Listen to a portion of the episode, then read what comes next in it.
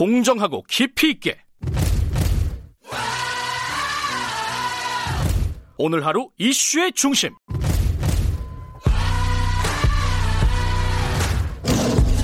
김경래의 최강 시사. 네, 오늘 국회 본회의가 열릴 수도 있을 것 같습니다. 21대 첫 본회의입니다. 여당 쪽에서는 하늘이 두 쪽이 나도 반드시 본회의를 열겠다 이러고 있고요. 야당에서는 이건 독재, 만약에 그렇게 한다면 독재하겠다는 선전포고다. 이렇게 지금 갈등을 겪고 있습니다. 막판 협상이 진행이 되고 있는지 잘 모르겠습니다. 더불어민주당 박성준 원내대변인 연결해 보겠습니다. 안녕하세요. 네, 안녕하세요. 반갑습니다. 지금 계속 얘기가 되고는 있어요. 같이 열지 말지?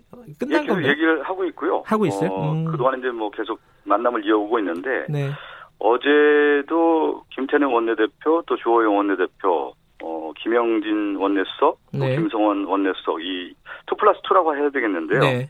저녁 8시부터 9시 반까지 개헌과 관련해서 서로 회동을 가졌는데 예. 오늘 오전까지 예. 그 개원 전까지 최선의 노력을 다한다. 이 얘기는 무슨 얘기냐면 통합당이 오전에 이제 9시에 의원총회가 있습니다. 그리고 민주당도 9시 반에 이제 의원총회가 있어서 네네. 개헌과 관련해서 최대한 이제 노력하겠다. 그리고 아직까지 뭐 여야의 이제 입장차, 특히 여러 이제 사안들이 있는데 거기에 대해서는 입장을 어제까지만 해도 서로 입장을 확인하는 그런 자리였습니다. 아니, 서로의 입장은 예전부터 확인 다 했잖아요. 이게 뭔가 협상이면 주고받는 예, 게 있어야 되고, 그럴 텐데, 진전 사항은 없어요. 그러니까 지금 원구성 먼저 하겠다. 그렇죠. 아니, 예. 법사위하고 예결위 등 상임위 어떻게 할 건지 그게 핵심이잖아요, 지금. 핵심인데 이제 그 두 가지로 나눠볼 필요가 있을 것 같아요. 예. 선 개원에 대한 협상이 있는 거고, 예. 후 이제 상임위원장 배분과 관련된 협상이 있는 건데, 예. 일단은 가장 중요한 것이 6월 5일 개원과 관련해서 서로 이제 협의를 하는데, 예. 야당은 이 상임위원장과 관련돼서 연동돼서 이 개원을 바라봤기 때문에 그렇죠. 예. 진전이 없었고. 또 민주당 입장에서는 반드시 개헌을 하자. 이것은 그 국회법에 정해져 있고 또 입법부가 이 법을 만들면서도 네. 법을 지키지 않는 모순에 빠져서는 안 된다. 그동안에 제때 개헌된 적이 없다고 합니다. 그거에 대한 어떤 낡은 관행을 좀 끊자. 예. 새로운 모습으로 21대를 나아가자고 하는 민주당의 입장인 것입니다. 그러면은 그 야당이 혹시 일단 열고 나서 상임위원장은 또 논의를 하자 이런 입장으로 선회할 수 있는 가능성이 보입니까? 거기까지는 모르겠어요. 그동안에 뭐 완각의 뭐 야당 입장이 있었는데 예. 어젯밤까지 뭐 서로 얘기한 걸 보면 최대한 노력한다라는 문제를 봤을 때는 협상이 쉽지 않았다는 얘기고요. 또 주호영 원내대표도 그 야당의 의원들의 입장이 있지 않겠습니까? 그래서 네. 최종 이제 합의를 보고 아마 회의를 통해서 오늘 오전 의원총회에서 네. 어느 정도 결론을 내고 10시 본회의에 들어올지는 말지 결론이 날 것 같습니다. 아니 근데 9시 반에 의원총회 하면 10시에 뭘 할 수 있나요? 시간이 좀 부족할 것 같아요. 민주당은 9시 반이고요. 예. 통합당은 9시니까요. 예. 그 이제 다 연결되는 얘기인데 사실은 핵심이 이제 법사위 예결위입니다. 이 법사위는 뭐 체계 작구 심사를 없애야 된다부터 시작해서 위원장은 야당이 해야 된다. 아니다. 이 지금 177석 이 국민의 뜻을 따라야 된다.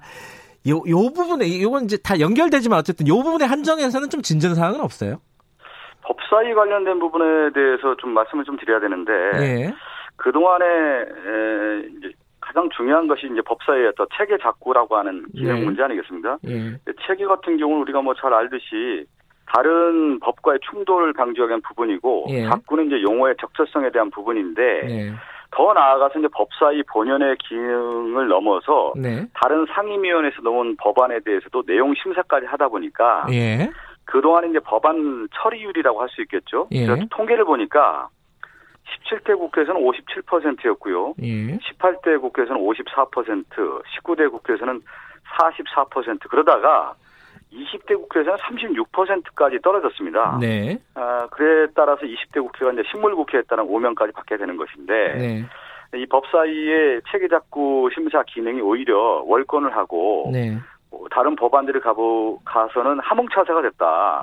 이 문제를 해결해야 된다라는 것이고 발목 잡는 그 법사위가 아니라 그 체계작구의 어떤 기능이 아니라 이제는 책임지는 국회를 가기 위해서는 여당이 법사위를 가져와서 제대로 된 책임국회 일을 처리하라. 그야말로 이제 일하는 국회를 만들어라라고 하는 엄명이 있었다라는 것이죠. 그래서 민주당 입장에서는 법사위원회를 책임 있는 국회를 위해서는 반드시 필요하다는 입장이었습니다. 그러면은 이제 다른 것들을 좀 제시를 해야 될 거 아닙니까, 그죠? 뭐 이게 관행인지 아닌지 뭐 이런 부분들은 좀 논란이 있지만 어찌 됐든 야당에서는 관행이니까 야당이 하는 게 법사위원장 맞다라고 얘기를 하고 이제 견제 기능이나 이런 것들을 또 고려할 때 그럼 법사위원장은 만약에 여당에서 꼭 해야 된다 그러면은 야당한테 뭔가 제시를 할 거 아닙니까, 그죠? 뭐 이제 협상의 여지는 이제 두 가지를 이제 김세연 대표가 항상 얘기를 하셨어요. 6월 5일 개원과 관련해서는 협상이 되지 않고 6월 8일 상임위원장 배분과 관련해서는 협상의 여지가 있다 이렇게 얘기를 했는데 이걸 좀 봐야 될 것 같습니다. 이번 21대 국회에 더불어민주당이 이제 177석을 줬다라는 것은 여당이 이제 책임 있는 일을 하라는 얘기고 국회의 의석수를 봤을 때 300석인데요. 151석이 넘으면 이제 과반 의석이라고 하지 않습니까? 근데 전체적으로 봤을 때 이제 168석이 넘으면 안정적 과반 의석이라고 합니다. 이 얘기는 뭐냐면 그 국회 본회의의 법안 처리뿐만 아니라 상임위원회에서의 모든 상임위원회에서 과반이 넘는 게 168석인데 이 얘기는 여당에게 책임이 있다. 그만큼 일을 하라라고 하는 준엄한 명령이라는 것이죠. 그에 따라서 책임지는 정치를 하겠다는 얘기고 야당에서 그동안의 어떤 관행이라는 미명하에서 협상을 온다고 했을 경우에는 오히려 지금 국민의 명령이라고 하는 차원에서 접근을 해야 된다라는 것이 또 민주당 입장도 있기 때문에 앞으로 그 부분에 대해서는 좀 지켜봐야 되겠습니다. 야당은 그게 독재적인 발상이다 이런 식으로 얘기하고 있는 거 아니에요? 그 말씀은 좀 맞지가 않는 것이 우리가 이제 그 야당에서 의회 독재라는 표현을 자꾸 쓰던데요. 형용 모순인 겁니다. 의회주의라고 하는 것은 국회 내에서 많은 의원들이 함께 이제 토의하고 하는 그런 자리가 마련됐다라는 거고 충분히 지금 문이 열려 있지 않습니까?